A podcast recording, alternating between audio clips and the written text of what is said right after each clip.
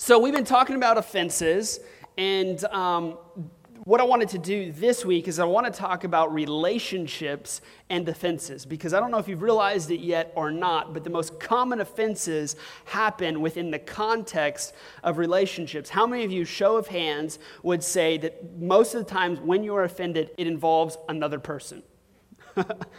Um, it always does. It always involves somebody else, and most likely it involves somebody that you're close to. But here at OSC Crowley, we believe that great relationships still exist and they don't have to end in offense. We still believe that good marriages exist. We still believe that good friendships exist. We still believe that good community exists. But here's the truth you cannot love God properly and still treat people like crap. you just can't do it. So here's the truth. The reason that some of you, I'm going to just come right out of the bat here this morning. The reason that some of you are having a hard time connecting with God is because you're still holding on to offenses, which leads you to treating people in a way that you ought not to. See, if you're struggling with offense in a relationship this morning, here's what I want you to understand. Maybe you came here with your spouse and you're nudging them and you said, Listen, the only reason I'm here today at this sermon is because I want you to hear this message. You know, you're elbowing them right now. You better be taking notes, son, because I'm telling you, I'm going to quiz you when we get in the car. But here's what I want you to know I want to point the arrow back at you. Everything that we talk about this morning is not for your spouse, it's for you. Everything that we talk about this morning is not for your friend, it's not for your mother in law, it's not for your father in law, it's for you. It's for you. And here's what we have a hard time doing as Christians sometimes. We sit in church and we say, Man, that was a good message for my mom. that was a great message for my spouse. And we forget about that God actually wants to do something in us. There's actually a scripture in Matthew 7. It's a very popular passage, but let me read it because I think it's going to help set up some things for us this morning. It says, Why do you see the speck that is in your brother's eye, but you do not notice the log that is in your own eye? Or how can you say to your brother, Let me take the speck out of your own eye, when there is a log in your own eye? You hypocrite, first take the log out of your own eye, and then you will see clearly to take the speck out of your brother's eye. So let me show you real quick what some of you guys look like this morning. You've been offended, and somebody needs to get over an offense, and you've got this huge log coming out of your eye. You laugh, but it's true right? So some of you are here, you heard, okay, maybe you saw on Facebook, oh, they're doing a message on offense. I need to get my wife here, I need to get my husband here. And you're failing to realize that you have this huge protruding log coming out of your eye. So here's what God wants to do this morning He wants to focus all of the attention on you so that you can walk out of here this morning and go, man, those are some things that I need to deal with. Those are some things that I need to allow God to work on in me. I posted this on Facebook this week, but I think it's so true. Christians are among the most offended people on the planet, which is ironic because our Savior has dropped every offense that we have ever committed against him. You know what's so tragic in the body of Christ today is you see church split after church split after church split, people finding other churches like it's, you know, a new slice of bread. and it all goes back to one thing holding on to offense. It all goes back to you're noticing the speck in someone else's eye, but you're failing to forget the log in your own eye. So let me make it easy for you this morning. The reason it's so hard for you to stay happy in your relationships is because it's so easy for you to get offended. The reason it's so hard for you to stay in a marriage and just be happy and love one another, or the reason it's so hard for you to stay in a friendship is because it's so easy for you to get offended. So, I want to talk about three different ways that the enemy actually destroys relationships. And I'm going to weave this all throughout the sermon. So, if you miss it, if you're a note taker, I promise I will say it again. It'll also be on the screens. But three ways the enemy destroys relationships. Number one, the enemy's agenda in your life is destruction. The enemy's agenda in your life is destruction. The enemy has one sole goal here in this world. He wants to destroy your life. We see that in John 10 10. The, the thief comes to what? Steal, kill, and destroy.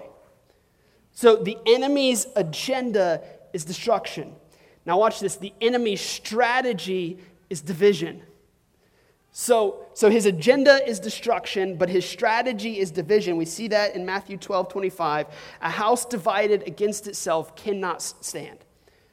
So if the enemy wants to destroy a relationship, all he has to do is he seeks after your own destruction and then he divides you.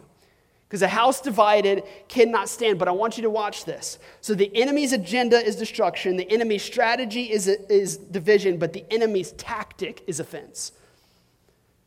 The way that he divides couples, the way that he divides relationships is offense. And it's not just usually one big offense, it's one small offense at a time, one thing that piles on top of the other. So the enemy's agenda in your life is destruction, his strategy is division, and his tactic is offense. Let me prove it to you. How many of you, show of hands, how many of you have only been married maybe three years? Anybody in here? Three years? Go on, put them up high. Three years. Okay, let's, let's give a hand for them. Three years being married. They don't know anything about marriage yet. but have you ever watched a newly married couple? Have you ever watched them? They're smiling, they're kissing, they're romantic, they're writing notes, they're going on dates, and they're like, what is everybody complaining about this marriage stuff? This is so easy, right? What, what is so difficult about this marriage stuff? It's awesome. I remember when Claire and I first got married, we were youth pastors, and I was young, dumb, and also extremely attracted to my wife. And I remember my, our youth, our kids in the youth group actually went to my dad and they're like, hey, listen, we love our youth pastor, but like they just kiss way too much. And it's disgusting. Like 15 year olds, like, like we're, we can not concentrate because the pastor's barely preaching a sermon because he's making out with his wife half the time. Um, that's a true story. But how does the same couple go from kissing to romantic to being infatuated with one another? How does the same couple go from this to now I can't be in the same room with you anymore? How does that couple go from kissing to being romantic to writing notes to going on dates to saying, sign the papers? I don't want to see you anymore. And here's the truth what starts in the heart does not stay in the heart. And what starts in the thoughts does not stay in the thoughts. See, one little small prick that affects your heart, it does not just stay there. It grows bigger and bigger and bigger and bigger. One little thought that enters into your mind about your spouse, it does not just stay there. It grows bigger and bigger and bigger. And over time, it becomes this massive offense that you can't get over, and now you can't stand to see this person. And the tragedy in this is the closer the relationship, the greater the opportunity for offense. The closer the relationship, the greater opportunity for offense. But here's the good news the closer the relationship, the greater opportunity for greater intimacy. And see, what the enemy wants to do is he wants to attack your relationship. And I'm not just speaking to marriages here. I'm speaking to friendships, I'm speaking to family members, I'm speaking to every context of relationship. The way that the enemy attacks your relationships is through offense. Remember what I said his agenda is destruction.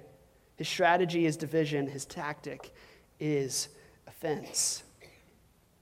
See, nobody can hurt you more than the person that you've given your heart to, right? Nobody can hurt you more than the person that you've given your heart to. That's why some of you don't want to give your heart away anymore. well, I've been hurt once, so I'm not going to do that again. Uh, uh, well, I've, tried, I've gone down that road, and that didn't work out so well for me, so I'm just going to hold on to it. But the truth is, it's the small things that lead to destruction, that cause division, that result in an offended lifestyle, that cause dysfunctional relationships. So offense is, is it is literally the glue that causes dysfunction in our relationships. I don't know if you know this, but small offenses don't stay small, do they? Imagine an offense like a fire. Imagine it like a fire. Any pyrotechnics in here? Like you just love fire. Like, my wife hates when I get around a lighter. I'm like, oh my God, what can I burn with this thing? Um, but if you've ever lit a fire in here and living in Louisiana, you, you, probably everybody in this room at some point has lit a fire in here. But when you light a fire, what is it? It's a conscious effort to start it, right? Now, once you lit it and you get it raging, and whether you're going to barbecue, roast s'mores, whatever you're going to do with this fire, when you are done with this fire, you have to make a conscious decision to put that fire out, don't you? And if you don't put that fire out, what happens? It's going to burn everything in its path. And it's the same way with offenses. Small offenses never stay small. If you don't make a conscious effort to say, hey, I cannot be offended at this anymore. I have to learn to let this go. I have to bring this to God. Then it's just like a fire. It begins to spread and it causes havoc and it wreaks, wreaks destruction in every aspect of our relationships. And the tragedy in this, especially within the context of marriage, is when you get offended sometimes and you say, Well, I can't live with this person anymore, and maybe, maybe you leave, or maybe you get separated, or you divorce, or whatever, and you genuinely think that when I get married to a new person, then uh, everything's going to be fine, right? Because they don't have the same problems that my other spouse had. But the, the problem is you bring yourself with you in the relationship. And you bring the offenses with you, and ultimately it results in the same issue over and over and over and over again. So I want to I want to show you how this plays out when we have offenses within the context of relationships, how it actually affects us. And to do that, we're going to read. Um, if you have a Bible, you can turn to Matthew chapter five, and I'm going to pick it up in verse 21.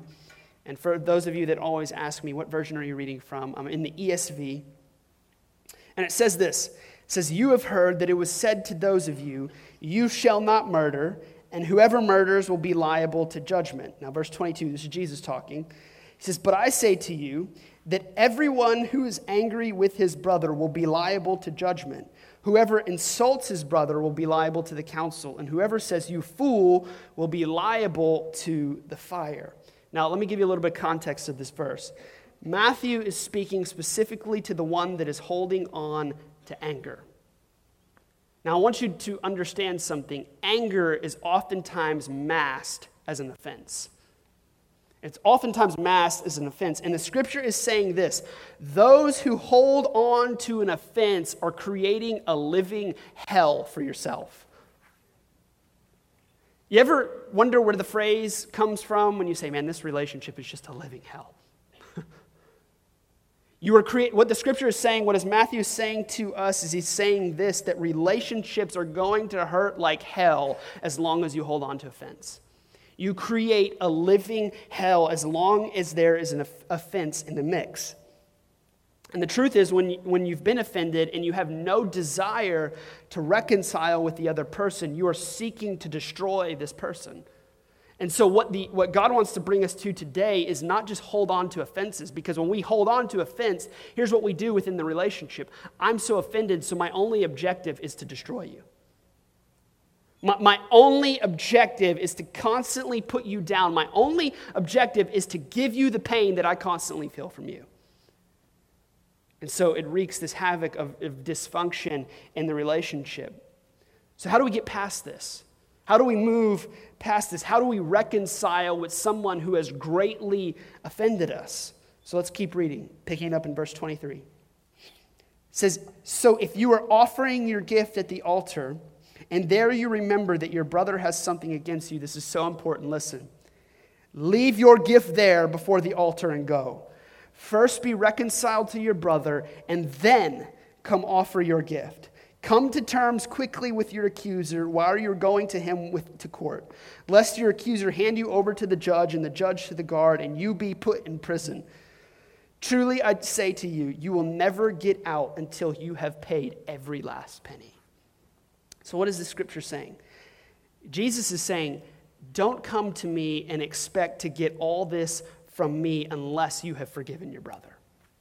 He's saying the second that you come down to repent at the altar, the moment that you say, God, I want, I'm sorry, he says, if you realize that you have offended someone else, drop everything and go to that person.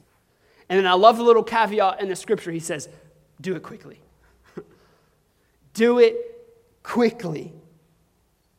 Jesus is ultimately saying you cannot fully give yourself to Jesus and still be full of anger and offense towards your brother. Now, why must reconciliation happen quickly? Because the truth is, we learned over the past few weeks that time doesn't heal anything, does it? Time actually only makes it worse. Jesus is quickly go to the uh, Jesus is clear, go to the offender quickly. Why? Why quickly? So let's let's look at it.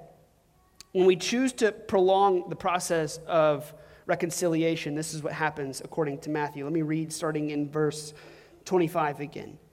He says, Come to terms quickly with your accuser while you're going to him to court, lest your accuser hand you over to the judge. Now, watch this, and the judge to the guard, and you be put in prison. So, what is Matthew telling us? He said, when we hold on to an offense, we literally lock ourselves in the prison of offense. And here's the, here's the crazy part of it we lock ourselves in the prison of offense and we give the key to the offender.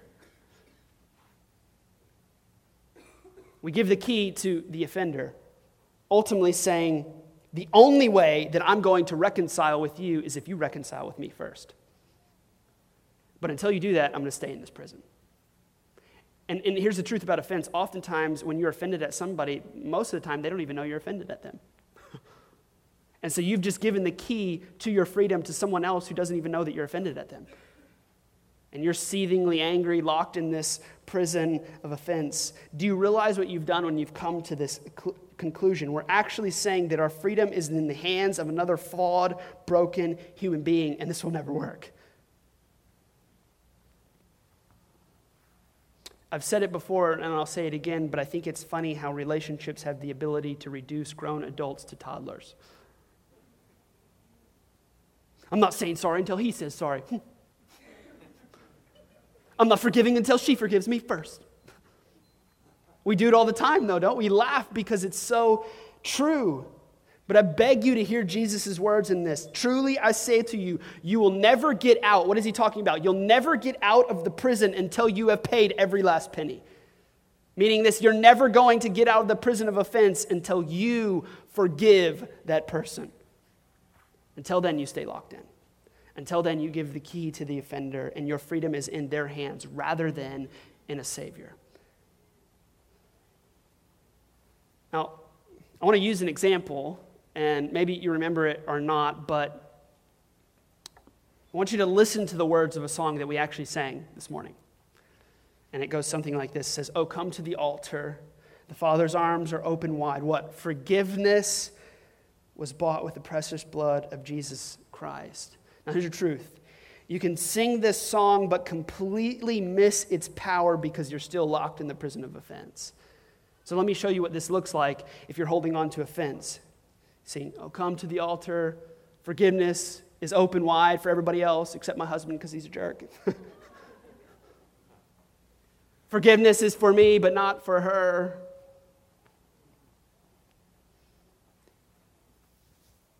See, offense wants forgiveness for yourself and punishment for others.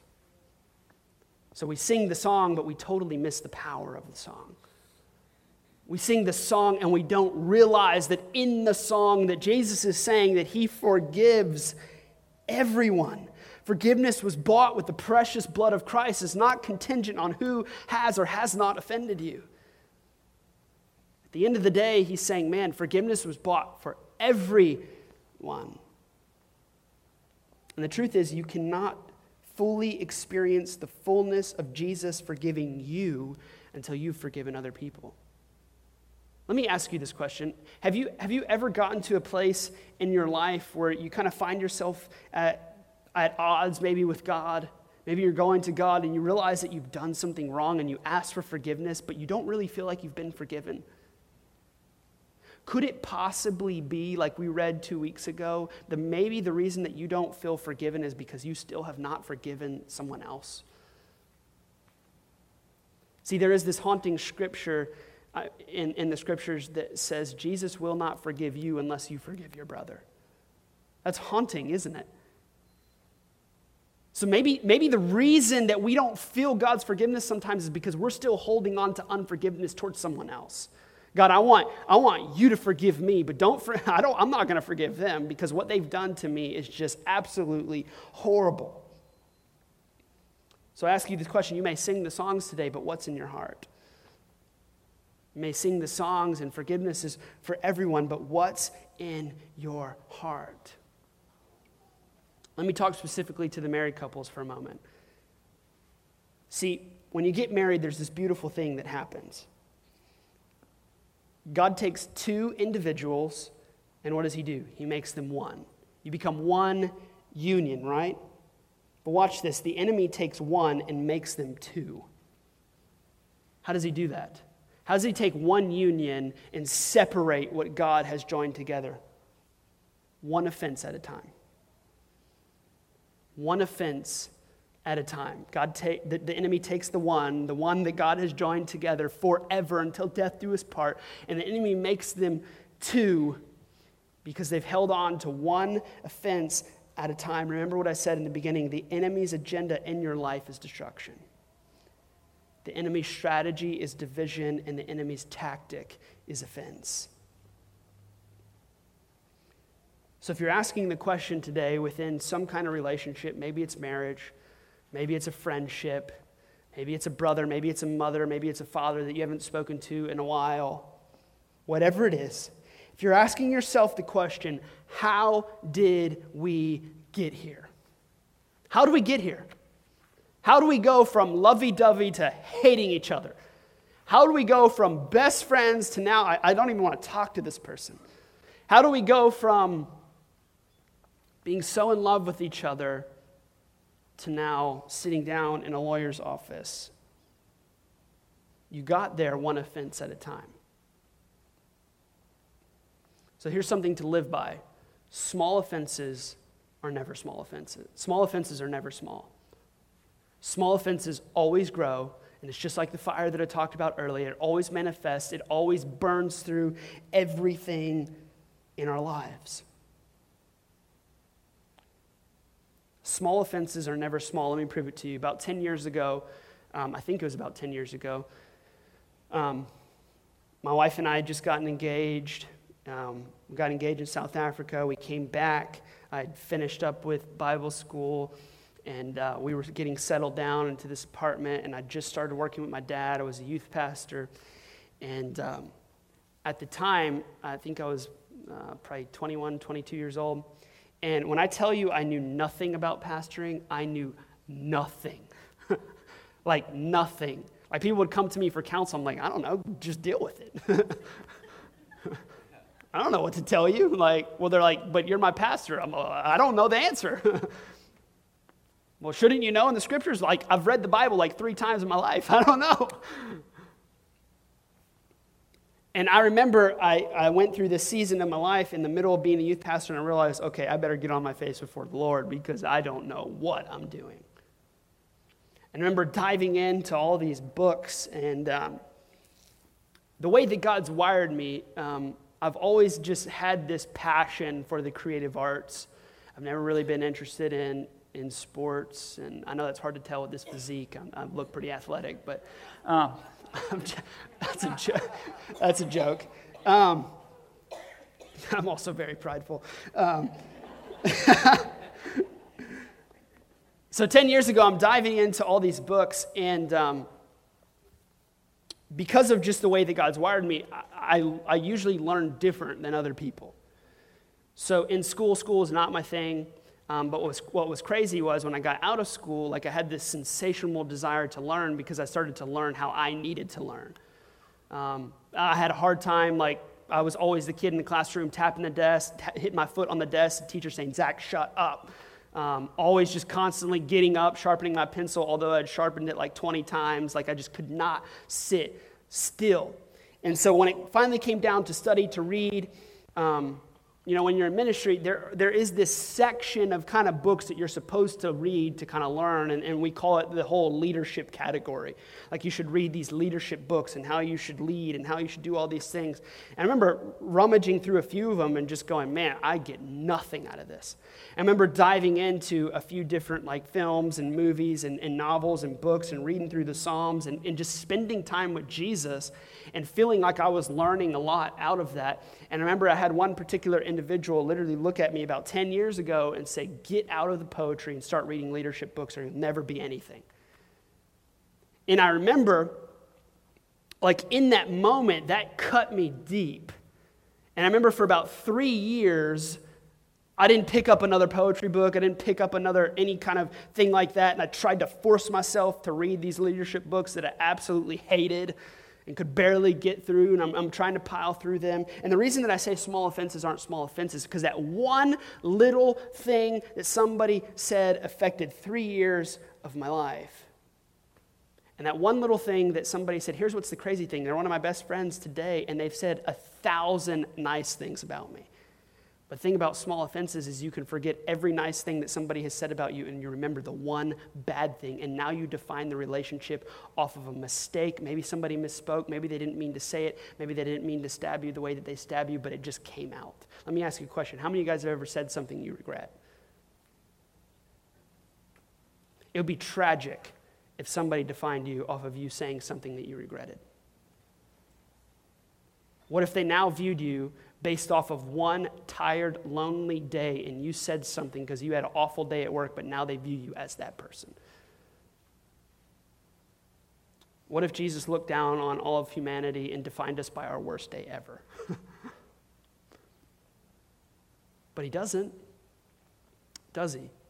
See, small offenses are never small it's crazy how offense gets us to focus on the one horrible thing someone said to us, and we forget all the positive things. So if you're taking notes, write this down. Small offenses are never small. Let that seep in this morning. As the scriptures say, when you get offended, deal with it quickly. Now, I want to revisit two verses in Matthew chapter 5. Mackenzie, you can throw up the next slide. I think it's the very next one. It's the scriptures. It says 23 and 25. Yeah, there you go. I want you, To, this is, a, this is an excerpt from Matthew 5 that we read just earlier, and I want to point something out to you because this is huge. Watch this. In 23, it says, So if you are offering your gift at the altar, and there you remember, watch the wording here, your brother has something against you.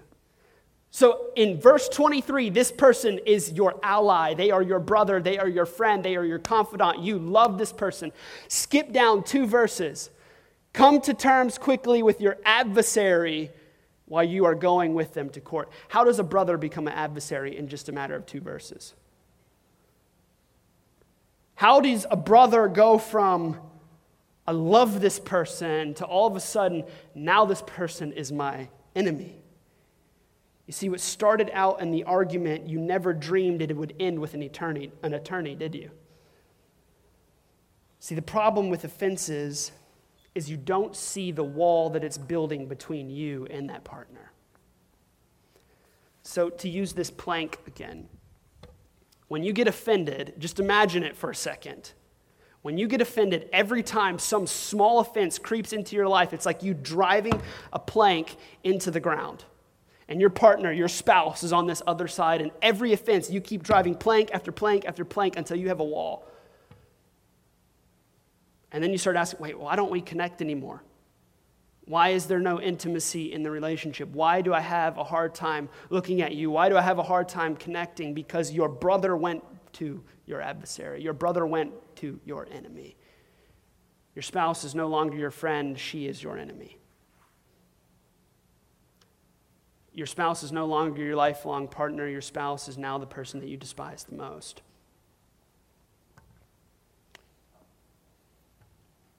Offense after offense, the wall becomes bigger and bigger. Instead of being soulmates, now you find yourself at odds, right? So, hear me today, especially if you're in marriage. Incompatibility does not kill relationships undealt with offense kills relationships. You ever watch Hulu, Netflix, and you see all the commercials for Match.com? Find someone who is just compatible with you. Can, can I just save you some time and money and an embarrassing profile online? you are not compatible with a single soul on this planet. It's not going to happen. Just not going to happen. And let me tell you why. Because you're both sinful. because we're more wicked than we think we are. We're more selfish than we think we are. We're not compatible with anyone. The only thing that makes marriage work is not compatibility. The only thing that makes marriage work is a Christ centered relationship with Jesus. It's the only thing. That is the only glue that holds marriages together. It's not, well, this person loves the fish and I love the fish. Great, let's get married. And, and here's the truth oftentimes, in, in it, going back to the newlyweds here, maybe if you're getting engaged or you're thinking about getting engaged soon or you've been married only for a few years, here's the truth. When you first get married, you're under this illusion, like compatibility, like we, we, to, we love all the same things. Stay married 10 years and you'll realize we are so different. And listen, your differences are not a bad thing. Your differences are not a bad thing. Now, in the beginning, you're going to think they are. I need this person to think like me. and you're going to try to do everything that you can to change that person, but the longer you mature, the longer that you grow, you're going to realize, man, I need their differences. Because their differences make up for my shortcomings. I can't tell you how many meetings I've actually made on time because my wife is like, hey, don't you have that meeting today? I'm like, oh, shoot. yes, I totally have that meeting today. I was just on my way there right now. Incompatibility does not kill relationships. Undealt with offenses kill relationships. I'm going to say it again. The enemy's agenda in your life is destruction. The enemy's strategy is division. The enemy's tactic is offense. Listen, all the enemy has to do to destroy your marriage is get you divided. As the scriptures say, a house divided cannot stand. And the way that he does that is through offense. Now, listen, I know as we've done this series, there's a lot of people that are thinking through different things in their life and how do I forgive this person that has done just horrible things to me? Let this sit with you. You can't control what happens to you, but you can control what you do with it. You can't control what happens to you, but you can control what you do with it. Whether you choose to let that fire rage and burn and be dysfunctional in every relationship, that's on you, not the other person. So you can control what you do with it when somebody does something to you. Going back to Matthew 5, it says, So if you are offering your gift at the altar, and there you remember that your brother has something against you. Verse 24, leave your gift at the altar and go. What's Jesus saying? He's saying, drop it. You holding on, let me, the only reason we hold on to offense is because it gives us an illusion of control. Well, as long as I hold on to this, then I can still stay angry, angry at this person, and maybe they'll notice that I'm angry, and maybe they'll come to me. No, they're not going to come to you because they notice you're angry, and they think that you hate them. Maybe if I just keep stabbing them, then they'll be like, oh, thank you so much for stabbing in the back. I'm just going to come and apologize. Do you see the logic in that? It just doesn't work. If you can't let go of the offense, you will always have a dysfunctional, watch this, relationship with Jesus. Not just other people, with Jesus. The reason that some of us have the hardest time connecting with the Father is because we have dysfunction in our relationships. See, when offense has buried its way into our heart, it is impossible to properly connect with God. It's impossible. You cannot do it. At the end of the day, we have to remember that small things never stay small, and the enemy wants to do everything that he can, just like that scripture earlier, to bring you from being a brother to an enemy. He wants to bring you from being best friends to hating each other. He wants to take you and take that union that God has joined together and that one soul, one soulmate for one lifetime, and he wants to break it up. And he does it one offense at a time. One offense at a time. Small offenses are never small.